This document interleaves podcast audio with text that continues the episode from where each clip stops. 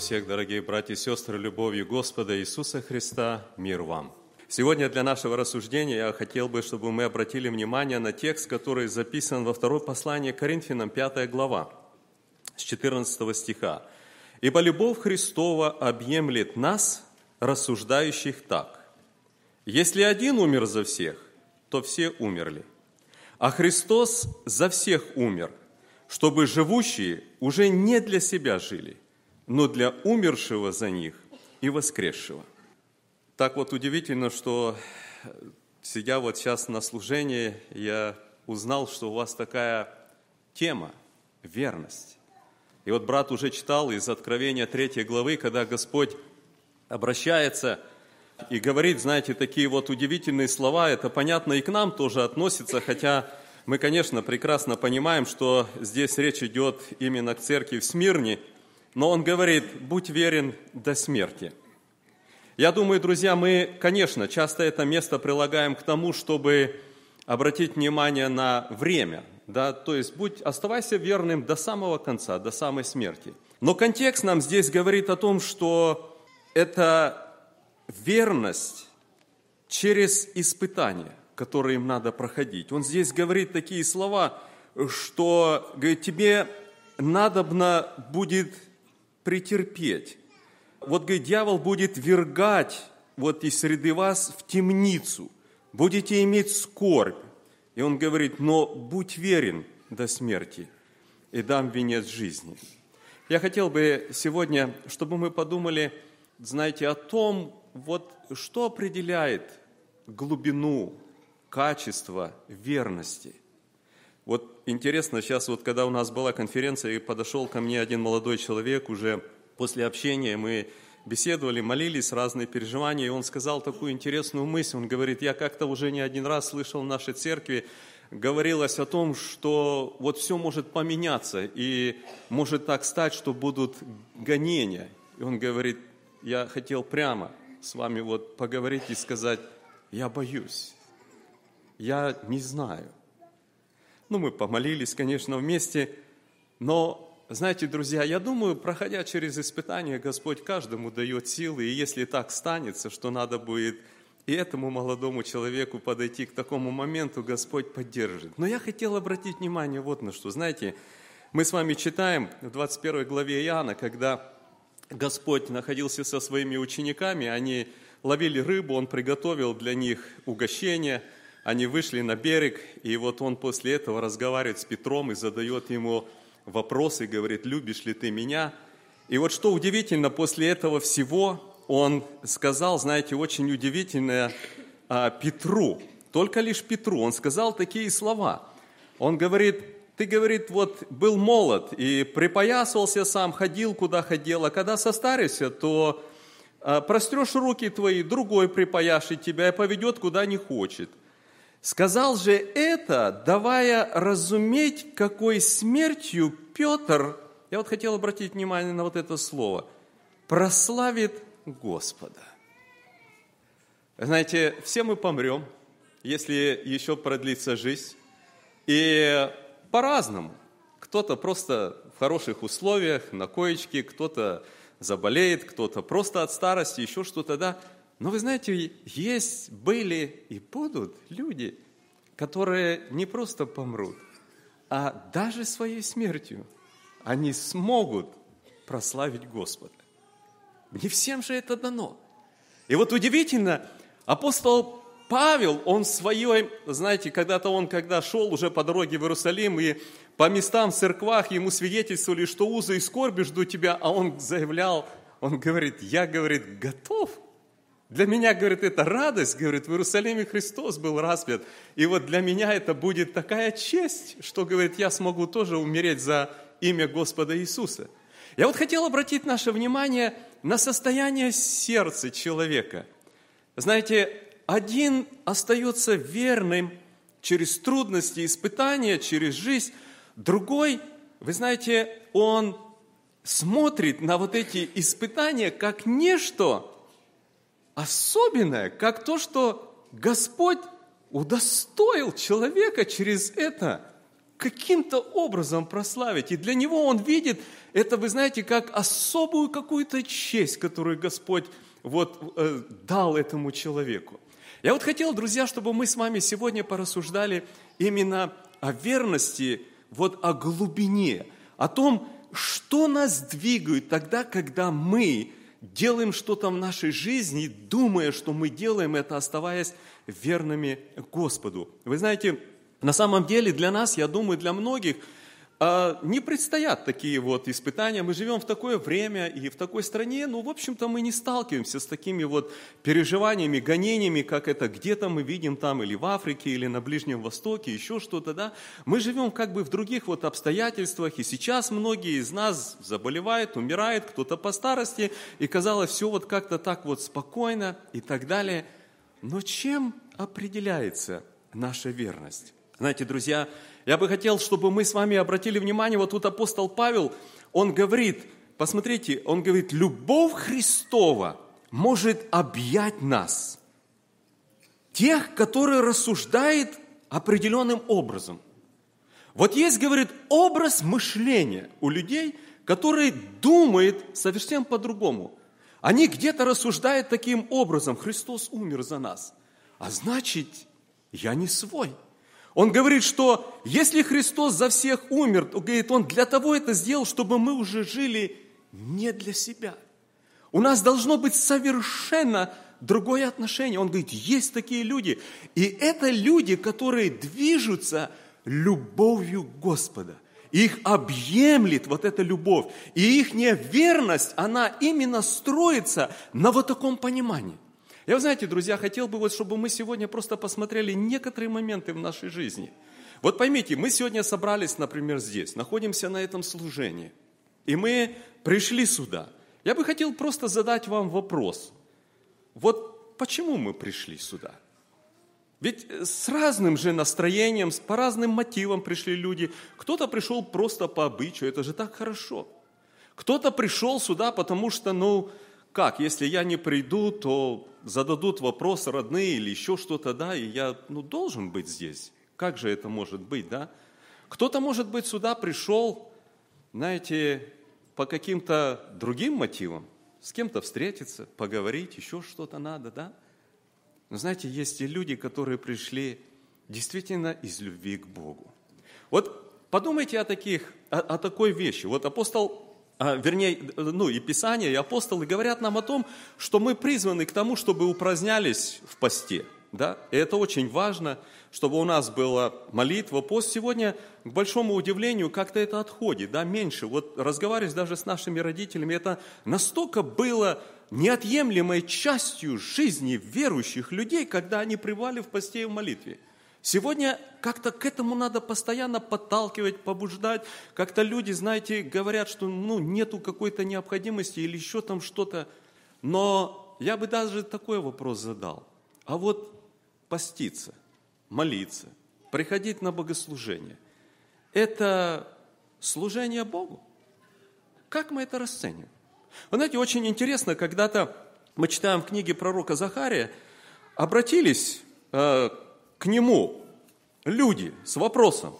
И они сказали, смотрите, и было ко мне слово Господне, и было ко мне слово Господа Саваофа. Скажи всему народу земли сей и священникам так. Когда вы постились и плакали в пятом и седьмом месяце, при том уже 70 лет. И вот вот такой вопрос, говорит Господь. Для меня ли вы постились? Для меня ли? Когда вы едите, когда пьете, не для себя ли вы едите, не для себя ли вы пьете? Он другими словами говорит, ты сегодня пришел на богослужение, и ты думаешь, что ты этим, ну, что-то сделал для Господа. Ты совершил какое-то служение. Братья попросили, чтобы иметь какой-то пост или что, и ты думаешь, что ты совершаешь это служение. Но знаете, Господь как бы задает вопрос такой. Он говорит, подожди, то, что ты здесь, это, говорит, ты для меня это делаешь? То, что ты постишься, это для меня? Это же ты делаешь для самого себя. Это тебе надо.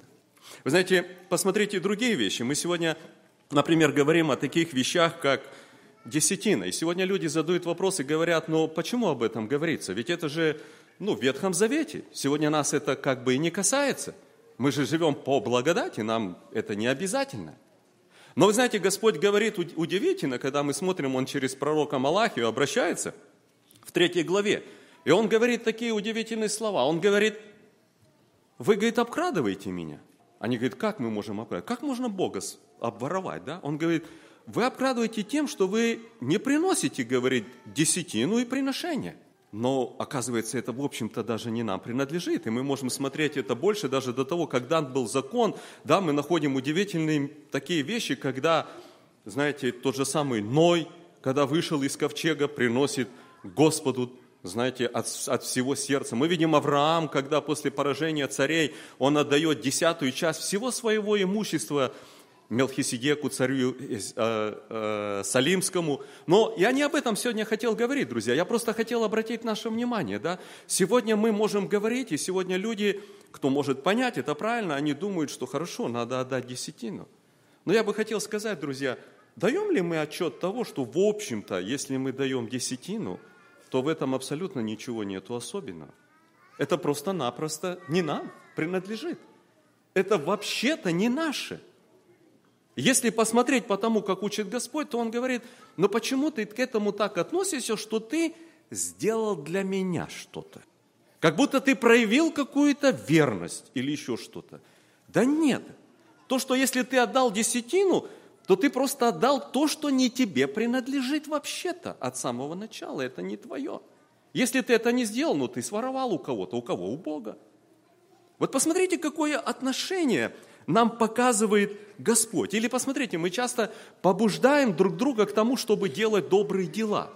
И мы показываем друг другу, знаете, где-то объявляем с кафедры, подходим лично и говорим, вот здесь есть нужна, вот здесь и так дальше, и так дальше. И мы как-то, знаете, ну, понуждаем тому, чтобы даже как-то вот отреагировать на какие-то вещи. Но посмотрите нам, что говорит Писание. Мы с вами читаем книга пророка, э, я извиняюсь, э, э, Иакова, Э, послание Якова. И он говорит в пятой главе удивительные такие слова. Мы читаем э, в 17 стихе, я извиняюсь, э, в 4 главе 17 стихе. Он говорит, кто разумеет делать добро и не делает. Но он вообще-то определяет это, знаете, таким словом грех. Вот я вижу, я вижу брата нуждаюсь. Вот есть что-то, да, и я просто прохожу, я как бы не реагирую на это. И мы говорим, ну, вот служителя понудили, мы вот сделали, вот что это вот постоянно нас как бы подталкивает или еще что-то. А посмотрите, Писание говорит, ты думаешь, что когда ты эти вещи делаешь, то как бы ты что-то, ну, Богу, да, вот сделал, что-то вот, как мы говорим, во имя Бога или еще. А он говорит, если ты видел и не сделал, то, в общем-то, ты сделал грех. Ты должен был сделать, и ты не сделал. И вот я хотел, друзья, сегодня обратить наше внимание вот на что. А что же действительно определяет наше положение, вот то, что говорит апостол Павел, когда говорит, любовь Христова объемлет нас. Когда проверяется верность какая-то наша, когда Господь действительно смотрит на нас, и Он хочет увидеть нечто в нашем отношении к Нему – когда он здесь говорит о том, что наша жизнь должна быть построена совершенно другим принципом, когда он смотрит на глубину нашей верности, и он хочет увидеть, что это движимо совсем нечто другим. Вот посмотрите, опять-таки, те же самые вещи, о которых мы говорим. Если мы говорим о служении, вот мы пришли на служение или совершаем что-то в служении, да, будь это проповедь, будь это пение в хору, будь это занятие с детьми, или еще что-то мы делаем, будь это просто убрать, или, может быть, даже когда мы выходим и увидели, что-то валяется здесь на полу, и взять и подобрать, да, с каким сердцем мы это делаем? знаете, очень удивительно, апостол Павел как бы пытается объяснить нам эту ситуацию, и посмотрите, что он говорит, когда мы приходим в первое послание Коринфянам, и он в 9 главе говорит о своем отношении к служению. И мы читаем здесь в 16 стихе, он говорит, если я благовествую, нечем мне хвалиться, потому что это необходимо, и посмотрите, что он говорит, это обязанность моя. Я, говорит, должен это делать. Это совершенно не то, что может быть знаете, так вот оценено высоко как-то перед Богом. Он говорит, я это должен делать. И горе мне, если я не благовествую. Но посмотрите, он дальше говорит. Ибо если делаю это добровольно, то буду иметь награду. А если не добровольно, то я, говорит, просто лишь исполняю веренное мне служение. Я, друзья, хотел бы обратить внимание, посмотрите, он говорит, оказывается, в глубине сердца Бог видит некоторые вещи, он говорит, как ты совершаешь это служение? Он дальше говорит о том, что или это делается за деньги, или это делается нет, да? Но можно разные какие-то поставить критерии, по которым заглянуть и определить, а что же на самом деле в сердце человека? Каким образом он совершает именно вот это служение? Посмотрите, мы с вами говорим о посте и молитве. И мы говорим, что Господь отвечает через пророку Захария, он говорит, вы, говорит, поститесь, но это, говорит, не для меня, вы, говорит, это делаете ради вас, это для вас. Но посмотрите, очень удивительно, мы с вами приходим, опять-таки есть место, когда в Евангелии от Луки мы приходим во вторую главу, и здесь, когда Иисуса принесли в храм, и мы читаем, здесь находилась также Анна, пророчица, 36 стих, дочь Фануилова из колена Асирова, достигшая глубокой старости, прожив с мужем от детства своего 7 лет, вдова лет 84, которая не отходила от храма постом и молитвою, служа Богу день и ночь. И что удивительно, из всего Израиля только два человека узнали Мессию, и она одна из тех. Не удивительно ли? Но посмотрите, оказывается, тот же пост и молитва могло стать не для себя, а для Бога, стать служением. Она проводила дни, ночи в молитве, и она делала это, знаете, с глубоким таким, знаете, чувством благодарности Господу, что она может хоть чем-то послужить. Не сталкивались ли вы с такой ситуацией, когда пожилые братья и сестры со слезами на глазах говорят, а что я могу сделать? У меня сил нету, здоровья нету. И знаете, я вот так себе представляю, 84 года, пожилая вот женщина, да, и она нашла, что делать. У нее было внутри это горение делать что-то для Бога. И посмотрите, как Господь оценил именно это. Или посмотрите, друзья, мы с вами говорим о пожертвованиях и говорим, что есть просто то, что должное, да, и что в этом особенного. Но вспомните, мы с вами находим Евангелие от Марка в 12 главе, удивительное такое, знаете, случай в жизни Иисуса Христа, который сам воплотившийся Бог, который пришел, чтобы провозгласить знаете, истины духовные, открыть глаза на духовные истины, на Царствие Божие. Насколько он был занят, все, и мы видим, он заходит в храм, садится возле сокровищницы со своими учениками и наблюдает. Казалось бы, ну что, больше как бы важнее вещей нету, дел нету, да? А вы знаете, друзья, он ждал. Он ждал, он знал, что должна подойти туда одна женщина, которая взяла и положила в сокровищницу две лепты. И он остановил это все. Зовет своих учеников и говорит, посмотрите внимательно, говорит, вот это, вот это самое большее. Потому что она, говорит, отдала все. У нее больше ничего не осталось. Знаете, мы бы сегодня, наверное, бы улыбнулись, или, может быть, даже осудили, потому что, знаете, Господь сам сказал, вы, говорит, из храма сделали дом вертепа разбойников – а может быть, эти две лепты пошли на то, что вы заплатили 30 серебряников в Иуде на кровь Иисуса Христа? Как бы мы сегодня сказали бы этой женщине? Но посмотрите, что сказал Господь. Он, он все это в сторону убрал, да? И он говорит, посмотри, я, говорит, вижу сердце, и я знаю, что произошло. Она, говорит, отдала Богу. И она отдала от всего сердца. И отдала все, что имеет, не десятину – и он говорит, вот это, вот это то, когда любовь объемлет. Тогда, когда человек, как он говорит, что мы должны, говорит, теперь иметь вот это понимание, что мы уже живем не для себя. Посмотрите, друзья, когда мы рассуждаем об этих вещах, я вот хотел бы, чтобы вы просто вспомнили, когда-то мы с вами находим такой удивительный пример Илья, э, пророк великий, да, и был большой голод. И вот он находился в месте, где, знаете, ворон приносил ему в укрытном месте, он приносил ему кушать, и там был просто ручеек, и вот вода иссякла, и Господь говорит, иди, говорит, в Сарепту Судомскую. Я, говорит, повелел вдове, она будет кормить. И вы знаете, он приходит в эту местность, и там эта вдова, мы с вами читаем в третьей книге Царь э, в 17 главе, и когда он там проходил, да, и увидел, и смотрит, эта женщина собирает вот э, дрова, и он, когда увидел ее, то он говорит ей, «Э, дай, говорит, мне воды попить. И она говорит, хорошо. И она пошла за водой, а он вдогонку ей кричит, и говорит, хлеба, говорит, мне принеси. И вот тут она остановилась. И она говорит, господин, у меня, говорит, осталось только горстка муки и немножко масла. И у меня есть один единственный сын, нет родственников. И я, говорит, вот это вот приготовлю это для нас. Это, говорит, последнее, что мы имеем, съедим и умрем. И знаете, он ей говорит, говорит, все, что ты сказала, сделай, говорит. Но дай, говорит, этот кусок мне.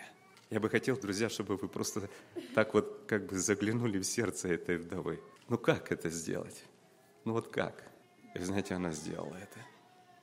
Я бы хотел, чтобы вы увидели, что в том куске хлеба, который она принесла Ильи, она принесла свою и ее сына жизнь. Это все смерть. Но Господь уже в Новом Завете проповедует о ней. Он говорит, много было вдов, а говорит, одна только была такая, которая в сердце что-то было совершенно другое, которая могла сделать такие вещи. Посмотрите, друзья, добрые дела, мы с вами говорим, что мы побуждаем или еще что-то. Но вот я бы хотел обратить тоже внимание, помните, когда Христос находился мы читаем тоже в Евангелии от Марка в 14 главе, когда он находился в доме, в доме Симона прокаженного, и туда пришла одна женщина с алавастровым сосудом. И она взяла этот алавастровый сосуд и в присутствии всех подошла, и она разбила, да, и нам Писание говорит, что это стоило огромных денег. Она разбила, и дом наполнился благоуханием, и люди начали ее осуждать. Но вот очень удивительно, что говорит Господь, да? Он говорит, где не будет проповедано Евангелие по всему миру, будет сказано о ней. Почему? Ведь у многих был такой сосуд, не только же у нее. Да посмотрите, друзья, вот именно то, что она сделала, да, это было не для себя. Это, может быть, было ее самое большое сбережение или еще что-то, да, но она отдала. Вот смотрите, опять апостол Павел говорит, он говорит, если Христос за всех умер, мы, говорит, должны жить не для себя. Нас, говорит, должна объять любовь, мы должны действовать другим образом. Знаете, очень удивительно, мы с вами находим апостол Павел, уже находясь в темнице, когда он был в Риме уже перед своей смертью, и мы видим, что туда каким-то образом попал один раб по имени Анисим. И этот человек, когда апостол Павел с ним имел общение, покаялся – и теперь апостол Павел возвращает его Филимону. Очень удивительно, что Филимон покаялся через апостола Павла. В его доме была церковь. И он, знаете, говорит о том, что говорит, ты должен мне. Ты должен мне даже своей жизнью. Но посмотрите, он теперь говорит, очень удивительно. Мы читаем Филимону, и восьмой стих Павел говорит, имея великое во Христе дерзновение приказывать тебе, что должно. Он говорит, я могу приказать тебе – ты должник передо мной. Но посмотрите, он дальше говорит, по любви лучше прошу. Никто иной, как я, Павел, старец, а теперь и узник Христа. И он говорит об Анисиме, говорит, я родил его в узах, прими его, как мое сердце. И посмотрите 14 стих, он говорит, без твоего согласия ничего не хотел сделать, чтобы доброе дело твое было не вынуждено, а добровольно. Знаете, апостол Павел мог написать ему письмо и сказать, прими, сделай. Но удивительное письмо пишет Павел. Он говорит, я бы мог приказать, но не буду этого делать. Не буду, говорит. Я, говорит, хочу, чтобы ты сделал это от сердца. Пойми, Филимон, перед Богом имеет вес совсем другое. Не то, когда подолгу должен ты сделать, я тебе приказал, и куда ты денешься, да? Он говорит, нет, я, говорит, хочу, чтобы ты имел совершенно другое понятие. Он говорит, я просто, говорит, прошу, говорит, ты это сделай добровольно, сам, если хочешь. Если нет, и знаете, мы не читаем дальше, он говорит, я все оплачу. Я, говорит, пишу своей рукой, я заплачу. Не надо, говорит, не надо. Я, говорит, все это сделаю. Знаете, очень удивительно, Христос предупреждал, когда мы читаем в Нагорной проповеди в шестой главе, Он говорит, не творите милостыню вашу пред людьми, чтобы люди, говорит, видели ваши вот дела и воздали вам какую-то за это, знаете, славу там или еще что-то. Он говорит, ты когда делаешь что-то, то делай так, чтобы даже правая рука не знала то, что делает левая рука – вот опять удивительно, он просто подчеркивает это, он говорит, как это, говорит, важно, чтобы ты делал с какими-то другими мотивами, чтобы ты это делал, даже доброе дело, даже тогда, когда ты делаешь кому-то, да, он говорит, я, говорит, хочу это, чтобы ты это сделал не для себя, не ради себя. Ты же, говорит, даже доброе дело, как и служение, можешь сделать для себя. А можно сделать служение – не для себя. Можно сделать доброе дело, как он здесь говорит, что, посмотрите, он говорит, потому, э, как он говорит, и жив, а Христос за всех умер, чтобы живущие уже не для себя жили. Чтобы делали, говорит, это совершенно по-другому. Есть удивительное место, когда Господь уже перед уходом с земли, мы читаем, как Он говорит удивительные такие слова, мы читаем Матфея 25 глава, и здесь Он говорит, следующее. «Когда, говорит, придет Сын Человеческий, с 31 стиха, во славе Своей, и все святые ангелы с Ним, тогда сядет на престоле славы Своей, и соберутся пред Ним все народы, и отделит одних от других, как пастырь отделяет овец от козлов, и поставит овец по правую свою сторону, а козлов по левую. Тогда скажет сам тем, которые по правую сторону Отца, «Придите, благословенные Отца моего, наследуйте царство, готовое вам от создания мира. Ибо алкал я, вы дали мне ей, жаждал, напоили, был странником, приняли, был наг, одели, был болен, посетили, в темнице был, пришли». Но я вот хотел обратить внимание на 37 стих. Тогда праведники скажут ему в ответ, «Господи, когда? Когда? Когда мы видели Тебя? Когда мы пришли к Тебе?» Вы знаете, если бы это люди делали так, что вот это служение, вот это я сделал, вот это во имя Бога, они бы такой вопрос никогда не задали. Они просто сами приходят в изумление, говорит, а когда, говорит, мы сделали? Вы знаете, о чем это говорит? Это говорит, что это был просто образ их жизни. Это как они жили. Они жили не для себя – они просто посвятили свою жизнь другим. Они помогали, посещали, делали. Они видели нужду, сердце, знаете, сжималось с жалостью. И они знали, что необходимо сделать. И где-то потихоньку или еще что-то отдавали свое последнее, да. И так дальше. Это было ну настолько просто естественно. И Господь говорит – вот, говорит, то, что вы сделали одному из малых. Вот самый малый, да, вот в церкви, может, кто-то незаметный, детишки или еще что-то, да, но это было их внутреннее состояние. Посмотрите, друзья, о чем нам говорит Господь. Помните, в 10 главе этого же Евангелия от Матфея удивительно, что Господь обращается, и Он говорит, что кто напоит одного, и Он говорит опять, из малых сих, только чашей холодной воды во имя ученика – истину говорю вам, не потеряет награды своей. Очень удивительно, друзья, как мы видим, что Господь оценивает вот именно состояние человека внутри. Не даже просто потому, что он делает, как он совершает служение, как он молится, постится или еще что-то, да, а вот эта внутренность человека, и он говорит, это определяет глубину посвященности, верности человека. Это она именно проявляется или она может быть лишь только тогда, когда это все объемлемо любовью, когда у человека другое мышление, когда он действительно живет не для себя. Вы знаете, есть удивительное очень место такое, мы с вами приходим в Откровение, в 14 главе, и нам говорится о том, что вот, знаете, праведники умирают, будут умирать. И вот, знаете, такой удивительный вопрос стоит. А что можно вообще-то с земли взять с собой? Вот что, мы здесь живем для себя, э, для наших семей, строим, устраиваемся, все кажется так вот, знаете, хорошо, и мы все это оцениваем как большое благословение Божие и забота и так дальше, да? И помните, мы читаем в 14 главе, «Блаженны мертвые, умирающие во Христе». Они, говорит, успокоились от трудов своих, и оказывается, что-то идет за ними. И говорит, их дела идут вслед за ними. Я хотел бы, друзья дорогие, знаете, обратить наше внимание на то, что состояние, когда человек живет не для себя, это действительно очень ценно в глазах Божьих. В этом есть большое счастье, благословение.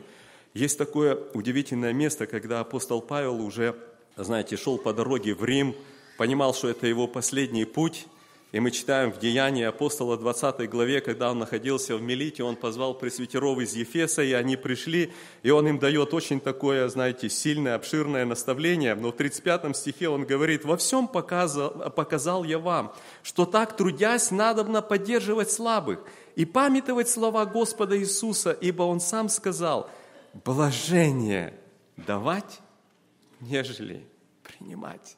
Он говорит, вы знаете, братья, есть счастье, особое счастье, когда человек научился жить не для себя, когда он может отдавать, когда он видит нужду, когда он просто посвящен всему этому.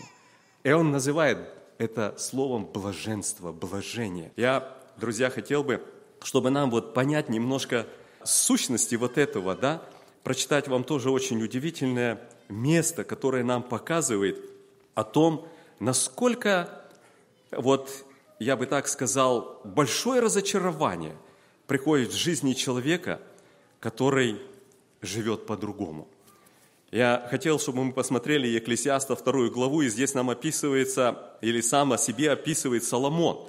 Это, знаете, был действительно удивительный человек, которому Господь дал обширный разум, мудрость, и он очень хорошо вел дело, и мы знаем, что во времена Соломона царство Израиля расцвело, это называют золотой век Израиля. Этот человек был богатейший. Вы знаете, по сегодняшним масштабам даже такого богатого нету. И не только богатый, а и власть имущий. Он действительно имел очень много.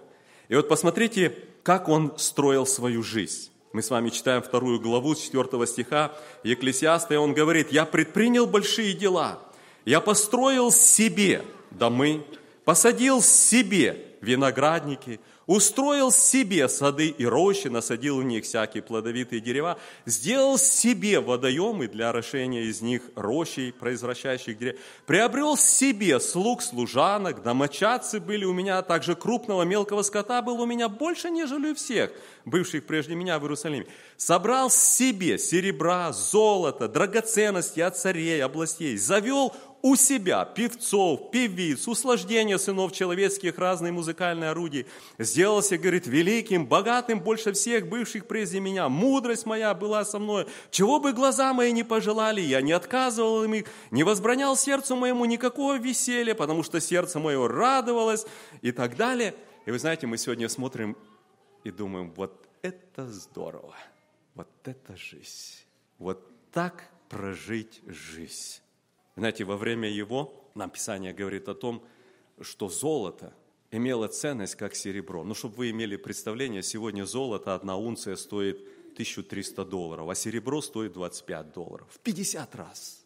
И он говорит, в то время золото, вы знаете, никогда больше такого в мире не было, ни при одном царе, ни при каких богатых людях, да, но не только ему, а и всем живущим в Иерусалиме. Золото было как серебро, серебро как медь, медь как камни было, вообще абсолютно ничего не стоило. И посмотрите, мы читаем дальше 17 стих этой главы. «И возненавидел я жизнь, потому что противны стали для меня дела, которые делаются по солнцам».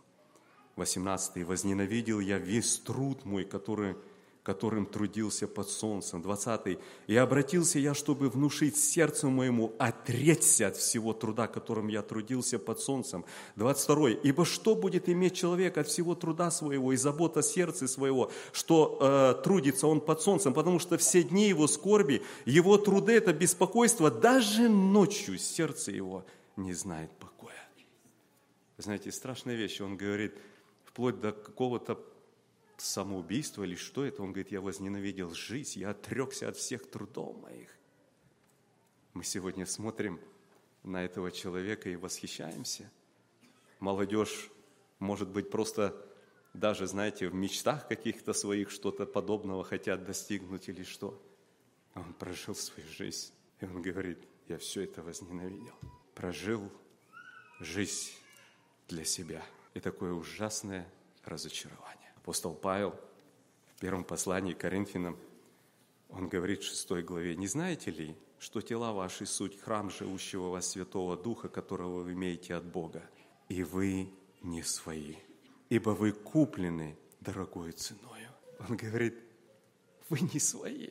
Любовь Христова объемлет того, кто рассуждает так, что мы живем не для себя.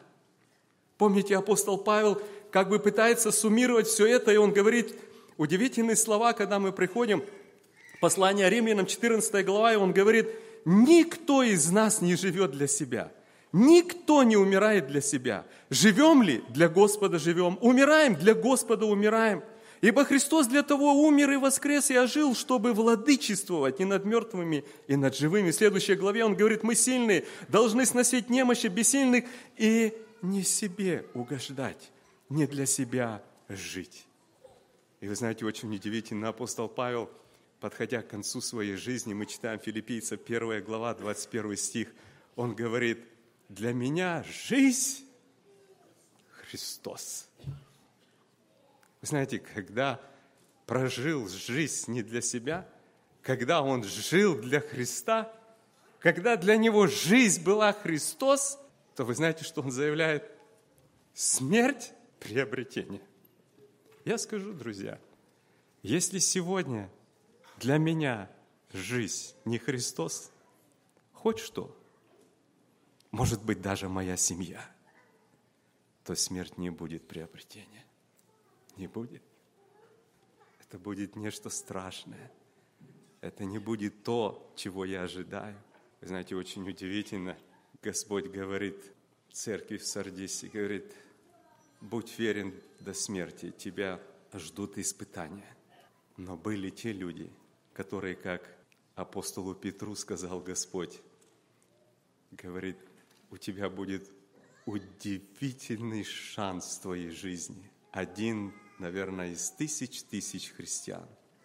Ты, говорит, даже своей смертью удостоишься так, чтобы прославить Господа. Говорит, Петр, не всем, говорит, это дано.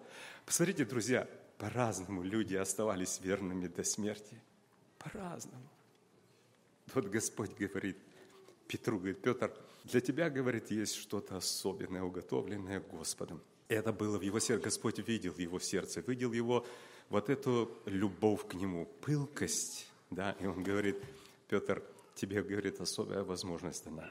Я бы, знаете, друзья, хотел чтобы мы сегодня, может быть, посмотрели на нашу жизнь, посмотрели на нашу верность Господу, глубину нашей верности, глубину наших отношений.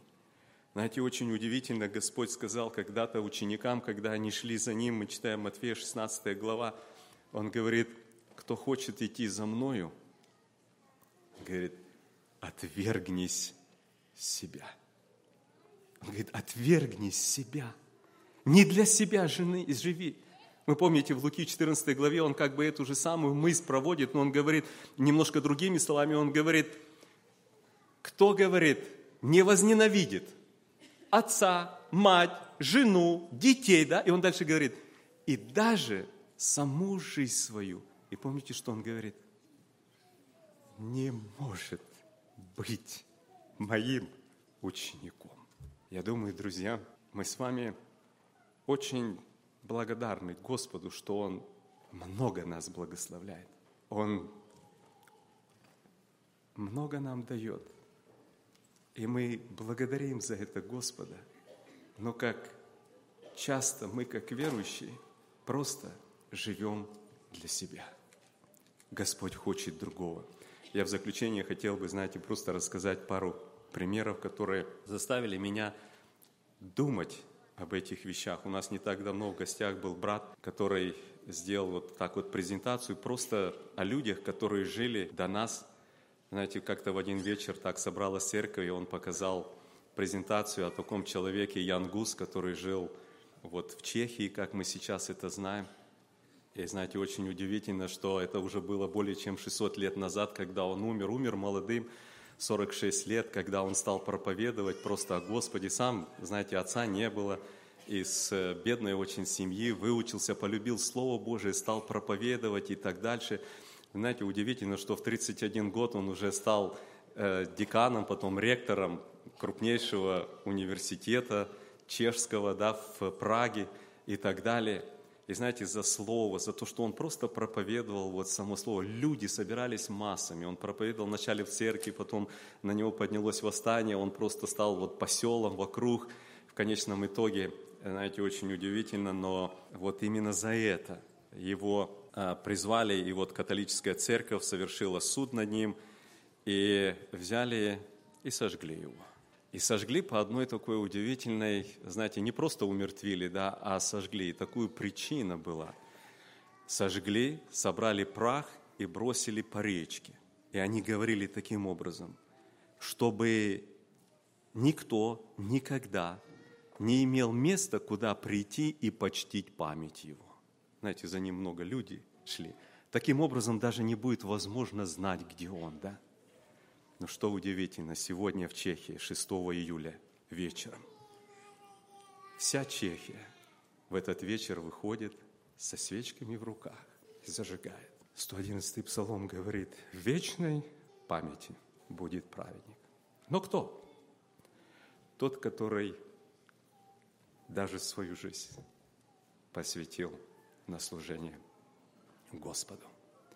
Я думаю, многие из вас имели такую книжку, называется «Жизнь лишь одна». Вера Кушнир написала за своего дедушку Леон Розенберг, который, будучи евреем, потянулся к Господу, стал искать Иисуса, покаялся, где он жил, на него воздвигли большое гонение, стали даже бить и все – и он переехал, знаете, в Одессу, и когда он там поселился в то время, это вот еще царская Россия, было население Одессы 700 тысяч, из них 250 тысяч были евреи. И он пытался как-то до них донести Слово Божие, снял в рент небольшой такой магазинчик, вы знаете, как книжный, и выставлял Библию, чтобы вот люди проходили, и вот там 53 главу Исаия, потом второй псалом, другие, да, и вот кто-то остановится, читает, а он молится, ему так хотелось.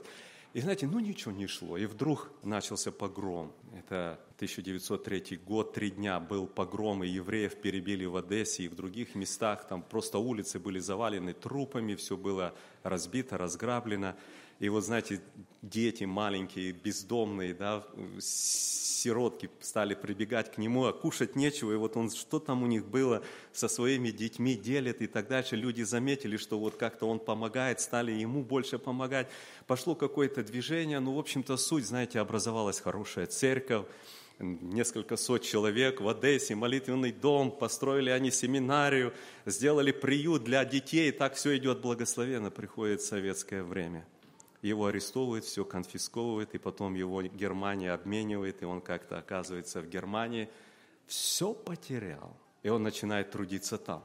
И, знаете, опять развивает служение очень успешное среди евреев, и вдруг поднялся фашизм в Германии.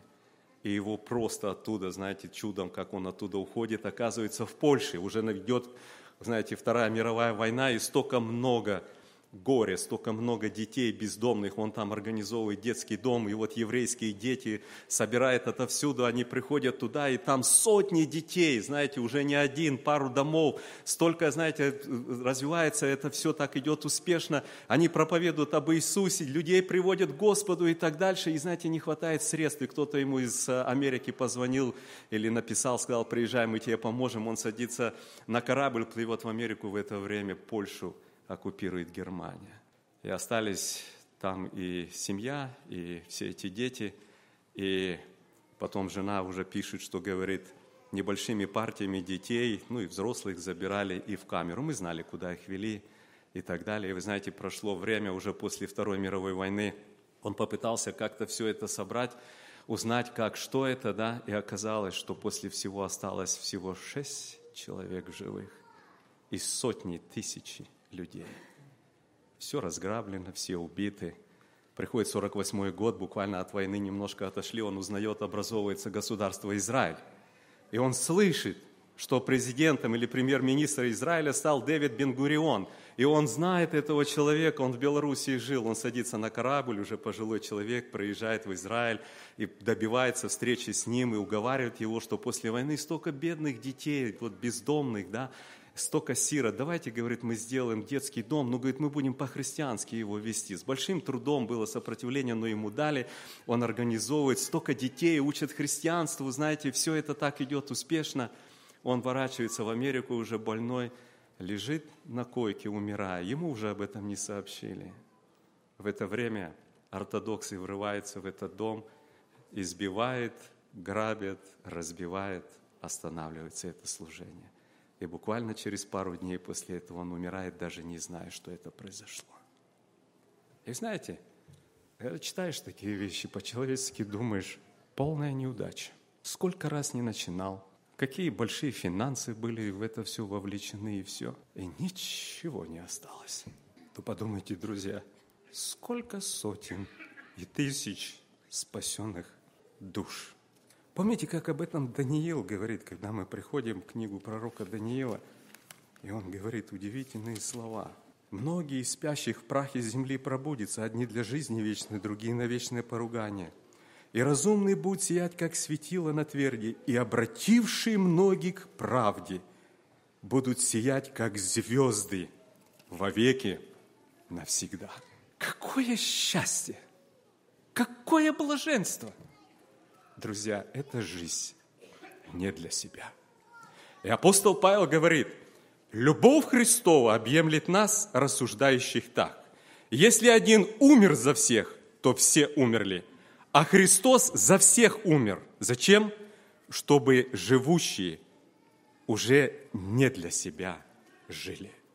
Я бы хотел, дорогие друзья, чтобы мы проверили себя на нашу верность в наших обстоятельствах именно таким образом. Время молитвы. Давайте мы склонимся перед Богом. Так бы хотелось, чтобы из наших уст, из нашего сердца вырвались вот эти слова посвящения – отдачи себя Господу, чтобы нам жить не для себя, а для того, кто умер и воскрес ради нас. Аминь. Эту проповедь вы можете найти на сайте Церкви Спасения salvationbaptistchurch.com